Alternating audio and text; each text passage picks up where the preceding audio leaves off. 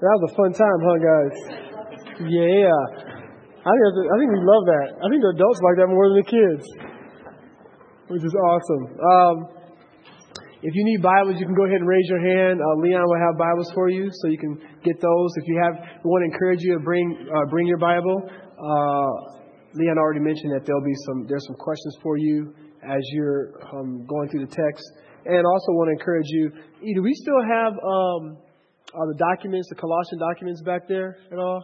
So if you have not picked up a packet and you're going through the book of Colossians with us, uh, we would love to offer that to you as you walk out of this auditorium to your left.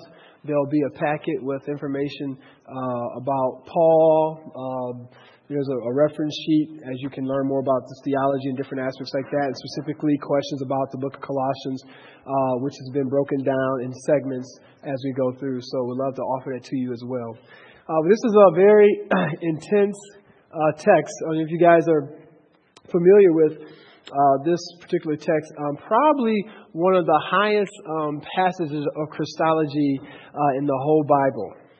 All right, and so uh, we come to this, and this is very interesting because I want to encourage you uh, to to sort of get your mind ready a little bit because I was wrestling with how do you actually how do we go through this passage and, and make sure that I'm, I'm being faithful to Jesus. And it seems like uh, my goal today is going to be.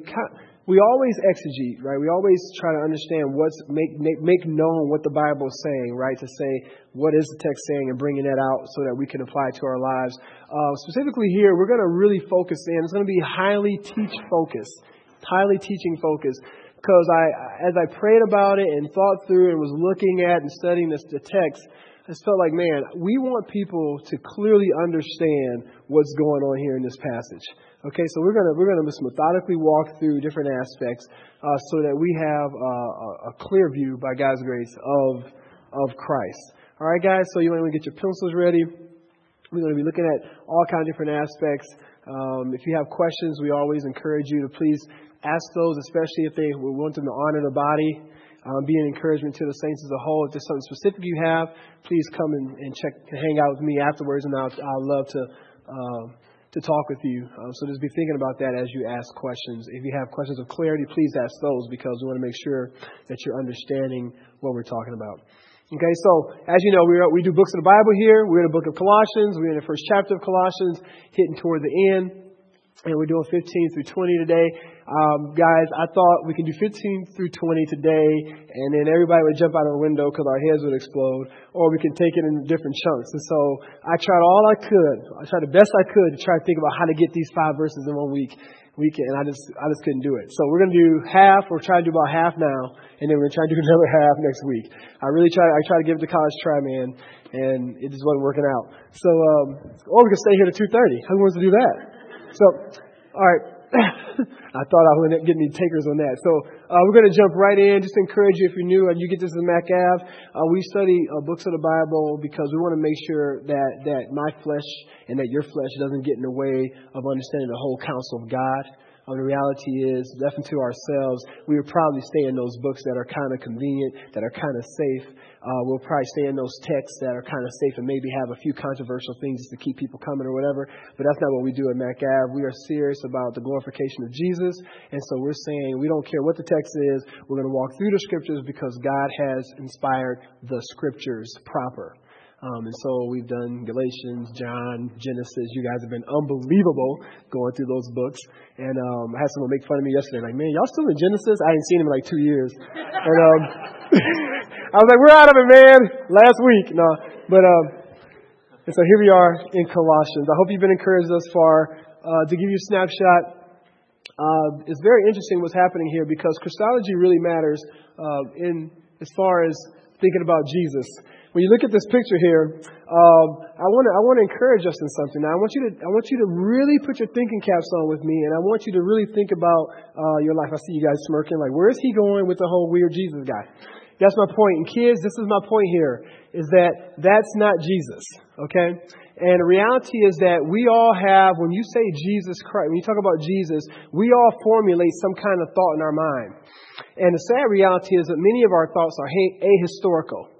What I mean by that is that that's why in our society you can have a blind Jesus, you can have a Jesus with an afro, you can have a Jesus, you can you can put Jesus and make him whatever you want in our society, and people you walk in people's houses who are even Christians, and they'll have an ahistorical figure, which means that it doesn't really matter who Jesus really was as long as you're thinking about this Christ image person. But you can't do that, right? I mean, you wouldn't put uh, blonde hair on Martin Luther King, would you? Right? Would you put an afro on George Washington? I mean, he had like two afro puffs here, but he didn't have, right? You, you wouldn't do that. Why wouldn't you do that? It's not who they were. They're real people. Guess what? Jesus is a real person. And so you can't just make them up to be this figment of your imagination and say, well, because I'm a black man, I'll make them black, and because I'm white, I'll make them white, and, and because I'm Korean, I'll make them Korean. You can't do that because he is a historical figure. When you do that, you make him ahistorical. It's almost you've taken him out of history, and he's just this floating being uh, with pixie dust, and he just does things for us. Christology matters, guys. What you think about Jesus matters. So that is not Christ. We all have a Christology. Even unbelievers have a Christology. That is, you have a, a thinking about Christ, right? Christ the study of. You have a study of Christ, even if you're not a believer. And so the question is, what is your Christology? What do you think about Christ? Because I would tell you, I mean, Christ is the best safeguard um, against most forms of heretical teaching. If you think about understanding clearly who Christ is, it will protect you uh, from entering into some cult and doing something crazy. This question, guys, is very important because you, you know, there's some questions you can kind of mess up. You don't want to mess this question up. This question matters hugely. This question actually deals with the, the reality of salvation. How you and who you view as Christ matters to where you will be and who you are as a person. So that's why this, I want you to go into this with me very soberly and passionate about understanding and, and looking and thinking about yourself as we talk through things and saying, Do I know that? I'm encouraged, praise the Lord. Did I know that? Oh, I actually thought this. I ain't gonna tell anybody, but now I can redo I can renew my mind. Whatever you need to do, that's cool. But you want to leave and you want to understand and you want to be conversant about who your Jesus is. All right? So let me jump into some stuff. I'm walking through this, guys, because I really want us to understand this text. So when you go to it, when you're spending time in the scriptures, uh, you will be able to look at this and then hopefully it'll lead toward worship. So that's why it's going to be kind of academic, but I want you to stick with me here, okay, guys? All right, guys? All right, first, this text, and I usually don't do this, but this is very important. This text is um, was originally a poem. So that's why um, it's almost like doxology. This will be a great, uh, uh, this, these scriptures would be great to like make a song because originally it's a poem. So it was led toward doxology. This, this, this right here was almost Paul. When you, when you look at how Colossians has been going thus far, he begins by encouraging the saints. You guys are awesome. The gospel's going forth. This great verses 1 through 8, right? Then he talks about, hey, and, and uh, now I want to pray for you guys. I want to pray you're more like Christ. I want to pray that you're understanding and getting to the word. And I pray that that will give you the fruit of the Spirit, which we see are all kind of character traits and things of that sort. And then think of what God has done. And almost he just leads into the sense of, of this poem here that just like leads him to the sense of like, man, look at Christ. And he jumps into uh, these stanzas. Now, the first stanza I want you to see, or you can say strophe, is verses 15 through 17. Now, now stick with me. It celebrates the role of Christ in creation. As he's trying to make a particular point, why is this important? Because we're dealing with people of the day who would say you need a little more. Okay? They're saying, okay, well, you know, we're, we're Gnostics. We, we are very serious about getting wisdom, about getting those deeper things of God. Um, we, you, need, you need something more. And so Christ, Christ is saying through Paul that actually you don't need more because let me help you understand who Christ is. And based on who Christ is, it's going to hopefully determine that you get everything you need in Him because He's everything. And so that's why he even starts with this, these stanzas here. Notice what he does here. He says that basically, look at Christ in creation. Okay, that's, that's all, everything that's ever been created. Anything you can think of. The scriptures talk about even things you can't think of. Because there's a lot that's been created that you don't even know about. There's a lot in the spiritual realm and in the invisible that you and I have no clue about. God says, I created that too. Stuff you don't even know about. And so he talks about, look at Christ's role in all of creation, but guess what? God does something. He gets murdered and then he rises from the dead. And what does he do? He starts new creation. And so I love this. He starts humanity and then he starts because we jack up, we jacking humanity up because of sin. He's so gracious. He starts new humanity. And so that's why you need verses 18 through 20 because we don't even stop with creation. Praise the Lord. God says you got to first look, you understand Jesus, you got to understand Jesus from the perspective of creation, but then you have to understand Jesus from the perspective of new creation. That's us. We have to understand the whole history, whole redemptive history. And as you read in the text, I want you to also notice you might want to circle firstborn. Very important word. Notice he uses firstborn a couple times in this small pericope, verses 15 through 20. And so he's going to make a statement. And what I'm doing is I'm giving, again, if you're in teaching classes and stuff like that, you know, in seminary, they tell you, like, always keep the tension. But I always, every once in a while, won't do that in this body. And you've noticed that because I'm, I'm more concerned with not having you go, wow, this, led, this, this talk led to some big crescendo versus you understanding the text. I want you to get this, guys. Okay? So what he's doing, so I'm giving you all the sauce right now. I'm giving you the whole summary. He's saying Christ is the agent, and I love this guy. Check this out. Isn't that cool? So Christ is the agent. We just got this. I'm really excited. Christ.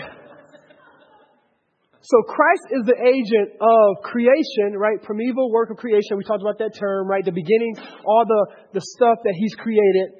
He is the agent of that. And then he's the agent of redemption right, of seeing a, a, world going down toward creation to decreation, then what he does, he redeems us to make us new creation. And what he does, he's the agent of all that. So this is what the author wants us to get in this passage. That's Jesus. Let's look to the passage a little more. Before we do that, I want to talk about um, a structure that, again, somewhat academic, but I think it's very important for you to understand literary structure as you read the scriptures. And that's this issue of chiasm. Have you guys ever heard of chiasm? Um, chiasm is a very important literary term in the Bible. Okay, uh, this this is a, a, uh, uh something that happens a lot in the grammar of the scriptures. And, and so hopefully when you get good at looking at it and seeing it, or what I would encourage you is when you think you see it, you can even Google and say, is this a chiastic structure? And there'll be many people way smarter than you and me who will say, yeah, or hey, here, you know, here's a passage on this, or look at this, you know. Um, but I want to also encourage you uh, to be trying yourself to figure out chiastic structures. Let me just go through this. It's a writing style that uses a unique repetition pattern for the clarification of emphasis. Basically, what happens is you have a sandwich. And what, and what a chiastic structure does, what the, what the, uh, what the author does, he says, I want to make a real serious point. So what he does is he'll put, he'll say something in the beginning, and then he'll say something in the end that's kind of the same, or maybe he'll change a word uh, to make you focus on like you know the specific, the specific aspect of the word he changed. Then he'll add two other layers that are kind of the same in the middle, and then he'll pop something right in the middle. So these will be alike, so A1, A2, B1, B2, and then you'll have C. And usually with a chiastic structure, um, you really like like what you, you're trying to get to the point of what C is. Okay? This happens all throughout Scripture. And so that's what he's doing in this text here. So it's a repetition of similar ideas in the reverse sequence. He organize, organizes themes much like a sandwich. All right, for example, you see this? Stick with me here. So you see, you have, this is the text we're looking at next couple weeks. This is a chiastic structure. Okay? So you see, you have your two A's there, guys. Okay, you have your, so you have here verses 1 through 3, you have He is the image of the invisible God in verse 15, okay? But down here, you have He is the beginning, okay, in verse 18. Firstborn, verse 15, firstborn in verse 18. Down you have, for by him all things in heaven and earth, right? All things here. For in him all the fullness of God, and through him to reconcile himself to all things. So you have this sort of theme of all things being sandwiched in between those. You see that, guys? But notice something. He has here in B, and he is before all things, and he is the head of the body of church and the church. And then notice right here in C. So all this is happening, but he's saying, and in him all things hold together. That probably what, what Paul wants us to get is that God is everything. He does all things. And all this is saying, Him being creator of all, both invisible and visible, both created and uncreated things, um, him being the, the, the, firstborn from the dead, Him being the, from the beginning, is to help us understand that in Christ, everything has its being and holds together. That without Christ, He's not some deistic figure who did something and then dipped, but that without Jesus, there would be nothing. Again, somewhat literary. Uh, we'll, we'll keep this on, online just so people can see it. But I want you to take this as an example um, as you continually do your own time in the scriptures to learn chiasm. Very important literary tool as far as being um, interpreting the text accurately and just understanding where an author is trying to go. All right? That's just chiasm. Now, we still didn't, didn't begin the text yet because I got a couple more things and then we'll jump right in. Check this out. This is uh, the first couple uh, verses we'll be doing today. And what, where I want to break this down, guys, is it seems to me that you have in the text that we're looking at today, very powerful text, you have two titles and three prepositional phrases. So that's what we'll be looking at, okay? Is that, is that Paul begins the discussion by saying, You want to know who Christ is? Let me give you two major titles, and then what I'll do is I'll wrap them up with three prepositional phrases, okay? So we look at that. So in doing that, he gives us the two titles. He tells us that first, Jesus if you're understanding, you, you want to know who Jesus is as an unbeliever in here right now, or you're a believer and you quite haven't really dealt with the reality. You just kind of know, okay, Jesus died across for my sins, but who is Christ? First, he is the image of the invisible God. And the focus of that is the issue of preeminence. Okay? He's the firstborn of all creation. The focus of that is priority. We'll jump into that in a moment. And then what he does, and this is great, guys, he gives us uh, three prepositional phrases, right? He tells us by him, through him, and for him. And we'll look into that. That's just a breakdown here. All right?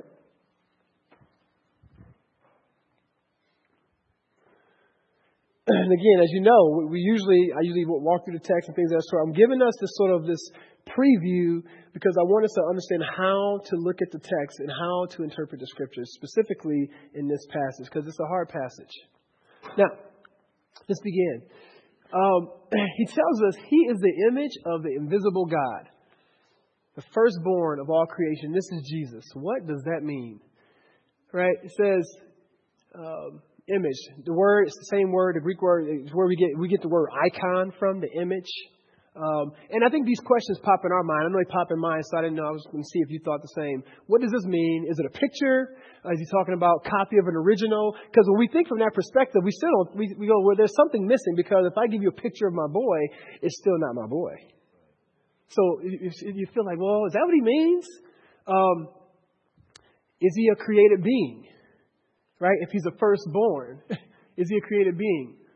And, and we're not the first people to think this because in Platonic thought, uh, the big thing right now was like, how can God be known? This is what these guys thought. How, how can you get to the deeper things of God? So this is a very important question. This is the reason why he brings it up or proposed to you, that he begins by saying, Jesus is the image of the invisible God, because these guys are asking, how can you know the deeper things? How can you really know God? And what Paul's response is, is you can actually know God. Guess why?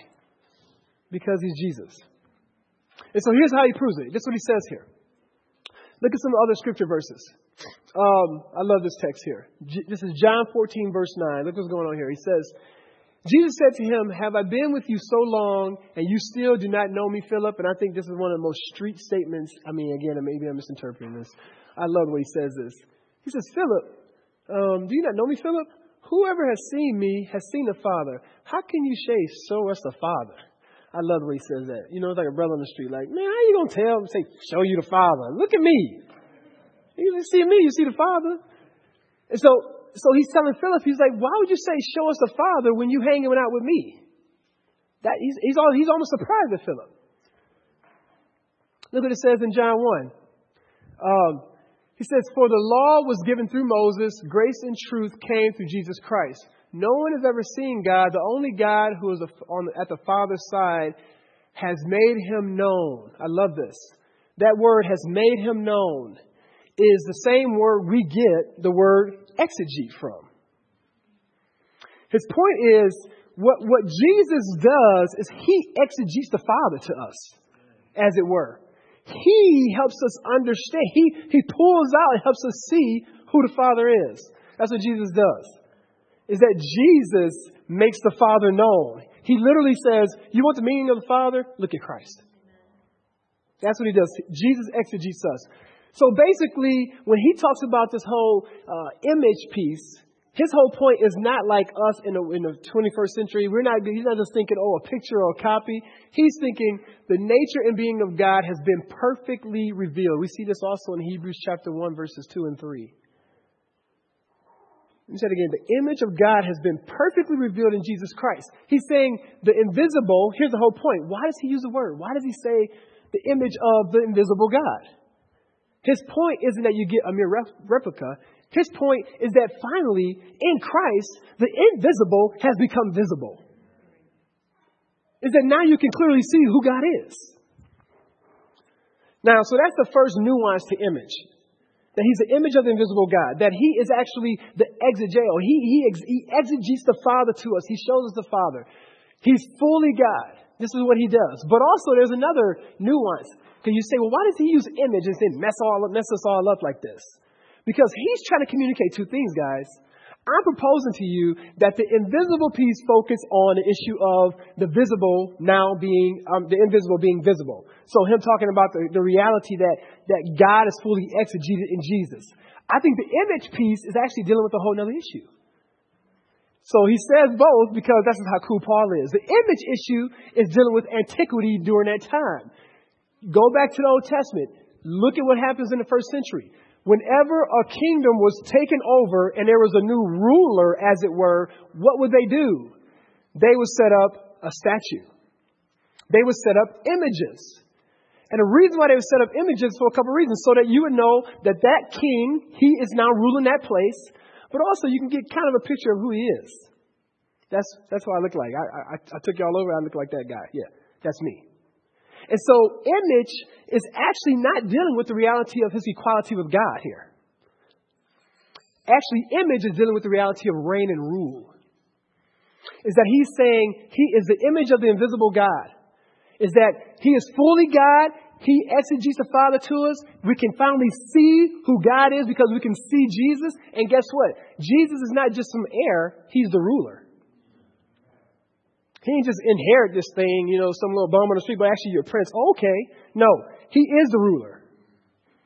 That God is the ruler, and we can see God in Christ. The nature and being of God has been perfectly revealed. The invisible has become visible. So he says, He is the image of the invisible God, the firstborn of all creation.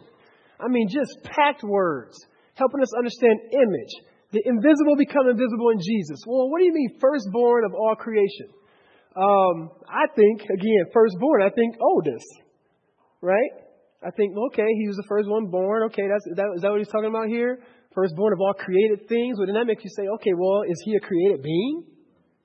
If he's the firstborn, was he born? How does firstborn have any importance? Tell me about the importance of the firstborn in the Bible. Again, I want to teach us that when you hear things and you see vernacular in Scripture, you can't just say, okay, I'm just going to plop it into my 21st century mind. You got to ask yourself, what was being communicated? What did people think of when they thought of firstborn in antiquity? Thank you. Okay?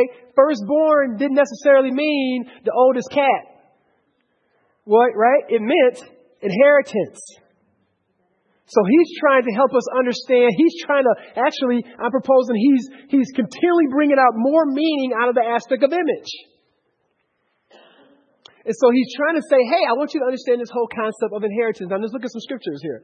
See what happens, the beauty of what happens throughout scripture and how God begins to prove this to us, but also see how he prepares his people. He starts off by telling us in Genesis 15, right? He says in verse 4 through 7, It says, And behold, the word of the Lord came to him. This man shall not be your heir. Your very own son shall be your heir. We're talking heir already here. He's talking to good old Abe, right? And he says, and uh, he, he brought him outside and said, look toward, the, look toward heaven and number the stars. If you are able to number them, then he said to him, so shall your offspring be. And he believed the Lord and he counted it to him as righteousness. And he said to him, I am the Lord who brought you out of the Ur of the Chaldeans to give you this land to possess. And so we see a couple things here. We see inheritance, thanks sis, and what are, what are, you, what are they inheriting? What is he supposed to inherit, guys? Don't get nervous. Okay, land. And now, now, now, again, we, we're on this side of the New Testament, so we know what's up. But I want you to put yourself back there with all you got right now is this. So you know you're getting land. You know you're getting people and descendants or something. You're getting some stuff. You don't know how much. Even though you're getting, you're getting authority, you're getting, you're getting that, you're getting that basic, remember that recreative, that mandate is being placed upon you again. Now you get to do what you were asked to do uh, in the beginning in Genesis. So you know that, okay? Well, something happens. Check this out. So that was Abraham. He was, he was the heir. He was supposed to get it. It supposed to be Abe's, right? You think his family, you think firstborn, okay? But then in Exodus 4, we see that it changes. It moves from Abraham to now Israel is the firstborn. Then you shall say to Pharaoh, Thus says the Lord, Israel is my firstborn son. And I say to you, let my son go that he may serve me. If you refuse to let him go, behold, I will kill your firstborn son. And I love how he talks about a whole people group as a son. You notice that? And he's like, guess what? This, there now, so now we've seen it kind of move on where it was Abe and then he's continually fulfilling that promise. But now we see he's saying, hey, Israel's my firstborn son. Make sure you treat them right. Well, it continues on. Because not a question here, if you're reading this text here, okay, what's going to happen? Are they going to get the promise? Are they going to get the land? Are they going to get the stuff they're supposed to get? Let's see. Well, something happens. We get to Psalms. In Psalm 89, he shall cry to me, You are my Father, my God, and the rock of my salvation. And I will make him the firstborn, the highest of the kings of the earth. Oh my goodness. My steadfast love I will keep for him forever. My covenant will stand firm for him. Something's happening here. All of a sudden, we see throughout history that things begin to change, and, all, and in Psalms, we see that there is a king who's going to be a, a bigger king than all the other kings. And oh, something changes where the inheritance isn't just a specific land or a specific people, but it seems the scope is getting bigger and bigger and bigger. And that's what happens as you read through the scriptures is that God begins to unveil a plan, namely that the Jewish God is actually the God of the world. And that what, he, what we were always to inherit was actually not just Jewish land, but we were going to inherit what the God of the world had us to inherit because he's the God of the whole world and not just a Jewish God. If he was just a Jewish God, then all you can give us is Jewish land. But since you're actually the God of the world, I guess you can give us everything. And so it says, Long ago, at many times and in many ways, God spoke to our fathers by the prophets, but in these last days, He has spoken to us by His Son, whom He appointed the heir of all things, through whom also He created the whole world. And so all of a sudden, the scope goes to its proper state, and that is the God of the world is the heir of the world and that he's the firstborn son because of inheritance. He's the firstborn son because of his pre-existence. This is always all his. And here's what I love about it. I love the fact he's the heir, it's all his, and then what he does is he shares it. And he lets you and me be co-heirs. Where do you see that in Scripture? Usually, if you're the heir, you do your thing. How gracious the Lord is. Firstborn, guys, he's describing the reality of preexistence, that he's before all things. Okay, that's assumed that he's before all things. But also, what I want to make sure that you're getting here is he's describing this reality of position, reality of rank and heir. And so he's, uh, it's like looking into a barn and you got these different glass panes and he's allowing us to see Jesus from all these different angles so that we understand fully who Christ is so that it leads to worship. And I tell you, I struggle, guys, because I was like, man, how do you apply this stuff? Me and my sweetheart were sitting last night watching the football games. And I'm like, baby, how do you apply all this crazy theology? And then we wrestled with it for like, yeah, wow, like most of the night. Let's get to that in a moment. Paul finds in Christ, guys, that he's the key of all creation. So that's what he's saying there. Uh, Caleb.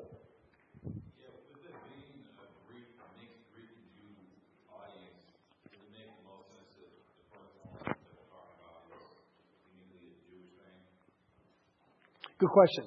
It seems to me that he's throwing in like Jew. Oh, so Caleb was asking. Thank you. Caleb was asking. Does it, does it seem more there's some specific? He's being more specific in the firstborn sense to really connect to the Jews in the audience because you have Jews in the audience.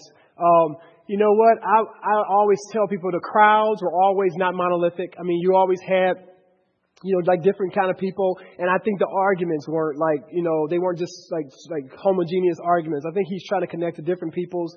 And that's why he's using different terms. We're more of talking about Gnosticism and wisdom in some aspects and then focusing on the history in another aspect. But, but what always happens with Paul, and I want us to understand this because we think he's supposed to just talk Greek and just not deal with uh, his, Judaic, his Judaistic history.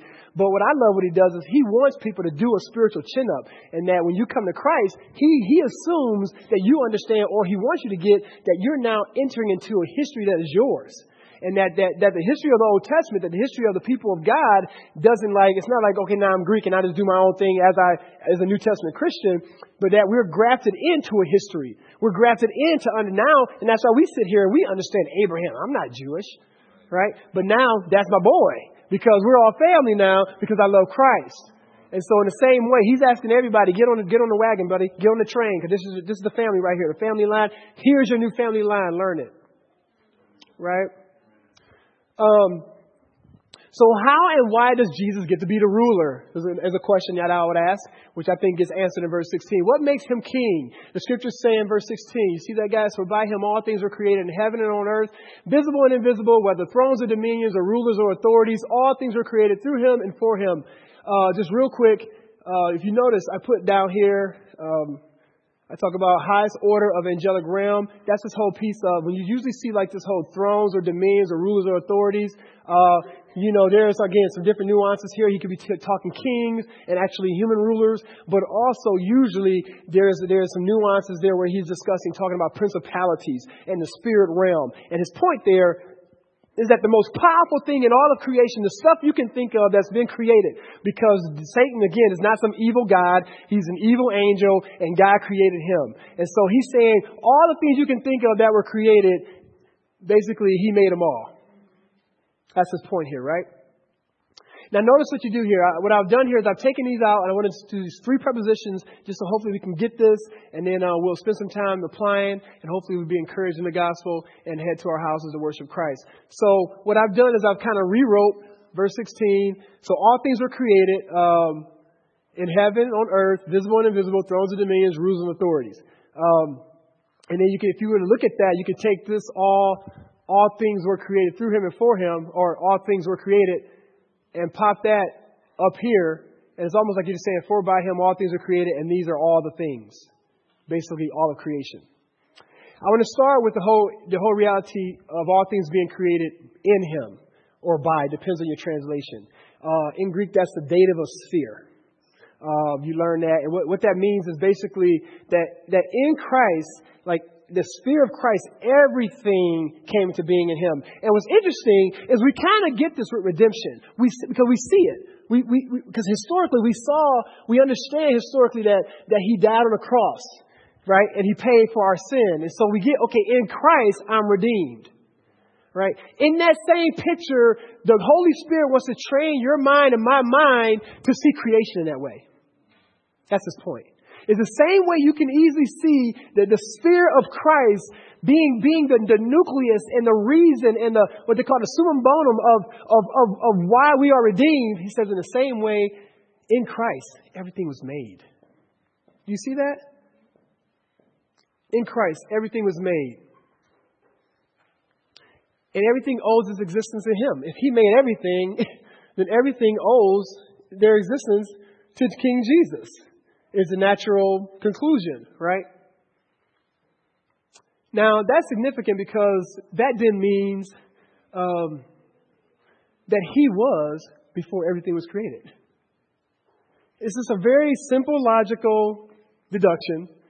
But he's trying to make the point that, guys, you guys, because see, again, remember, in the, in the thought of this day is that you had this stuff, and I think I go into it a little bit here. Um, this distances him from creation as a mean, as his means and ends. And, and that's, and that's what he's trying to do, is he's trying to, he's trying to combat the popular thought of the day where they wanted to have creation be part of what was created. And so that's why you had, you, you guys remember this, you took your philosophy class, I remember in college, I didn't really do well, I didn't really like the philosophy stuff too much, but you know, you had, you had Heraclitus, and he would talk about, uh, the, the stuff, and like there's, and then you had, you know, Platonic thought in the forms, remember the forms, and, and the demiurge, and all that stuff, and there was like, oh, you guys look at me like I'm crazy. Well, I didn't say it. These guys were saying it, and everybody was believing them. And it was like basically there was stuff that that that that people were were trying to move toward. And that it was all this stuff that made all things. Right? It was these forms. They know what they were, but they called them forms. And then uh, they called it. And there was this really one big thing called the demiurge, and they supposed to like, created all these things. And and that was basically the thought of the day. Well, if you think like that, a couple things. First, then then creation is impersonal. Okay? Um, and secondly, is, it's, it's, not, it's not a person. Uh, and so he's trying to show, and you, and you become pantheistic in your approach, right? Because if everything is created and, and there's nothing that created and stays outside of creation, then you should just go ahead and worship everything. Do you see that?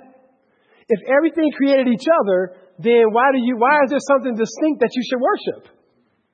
And so what Paul is doing here is when he starts talking about this reality that all things, everything you can think of, angels, uh, good angels, demons, bad angels, people, trees, rocks, all things were created by someone who stands outside of creation that was uncreated, that's other, separate, then now the natural conclusion is that you should worship him. Because he's the only one that stands outside of creation. Which goes smack in the face of the popular thought at the time. So his point is to distance himself from, uh, it distances Jesus from creation. That he's the means of creation, he's why creation exists, and he's the end of creation. The creation exists for him. The creator is to be worshiped because he's not creation. It's that simple. You hear that? In Jesus' mind, he's going, I am supposed to be worshiped because I'm the only one who's never been created.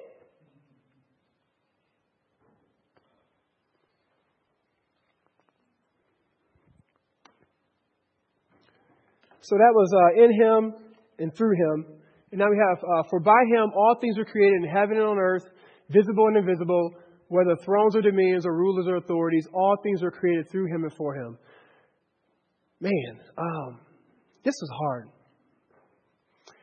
This was hard because I was like, okay, what do you do with this? Everything was created for this Jesus. So we, so in this, we just do a replay. We just realize, okay, he's the image of the invisible God, the, the very understanding, the very picture of God we see in Christ. That basically the invisible becomes becomes visible in Christ. But not only is he, but he's also this ruler and he's this reigner uh, that he's pre existent before all things. He stands outside of creation. And that he created everything. He in, he, in essence, he created the sinners. He created the cross that he was murdered on. He created everything. And then it says that all these things are, that he did all this. It was, it was in him, in his sphere. It was through him, through his power, which is Trinitarian. Um, which I don't know if I even had a chance to go through that.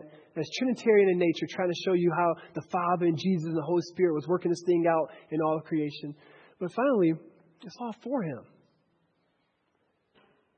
That everything that's created is for Jesus. Have you ever really, I mean, this one's hard because Sarah and I, we came to grips, we said, well, that seems so plain. I think I get that. And I was like, well, how do you apply this? And I really struggled. How do you apply this? And I, I felt like the Holy Spirit just gave me the grace to say, that's the point. Is that you're too familiar with that. That's the issue. Is that you don't realize that you're in a world that basically tells us, let's think of the history and the scope of creation. What the world does is the world tells us that the world is created for us. So then I am born into a world that lies to me and says, No, Eric, the world is for you. People are to be used by you.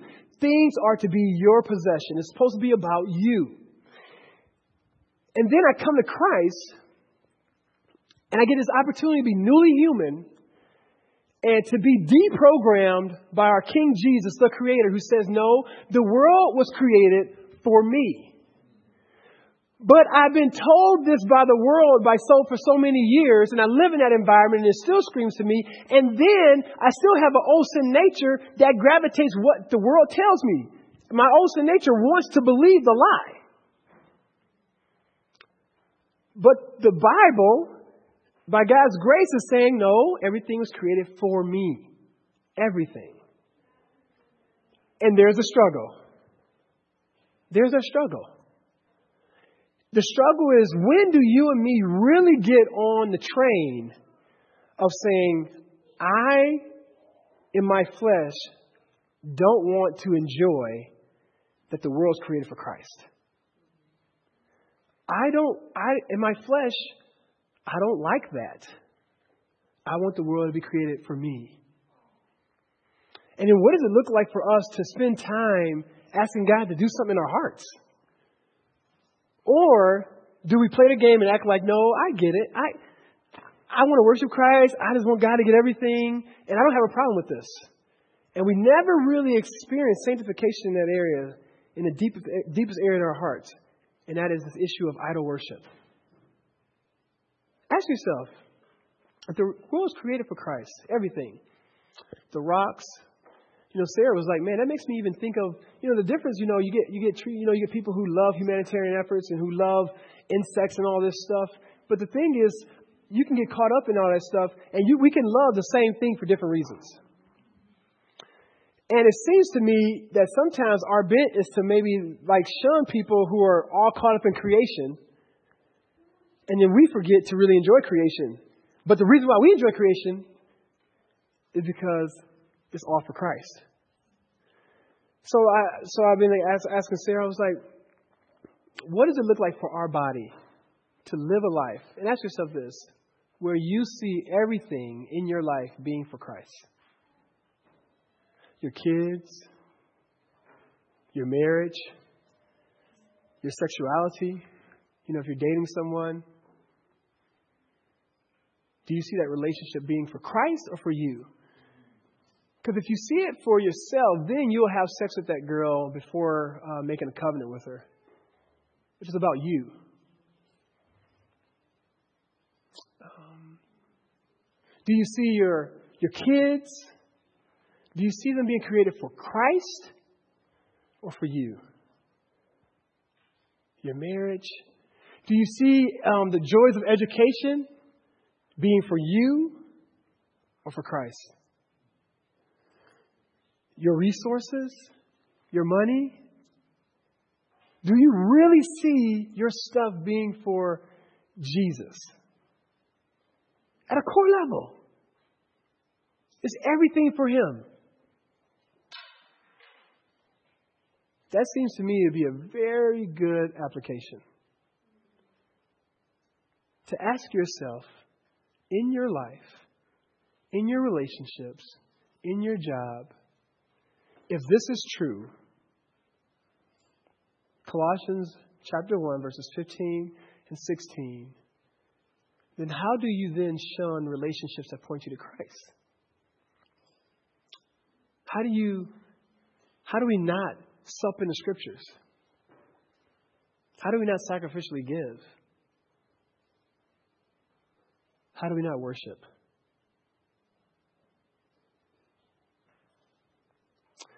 Think about it, guys.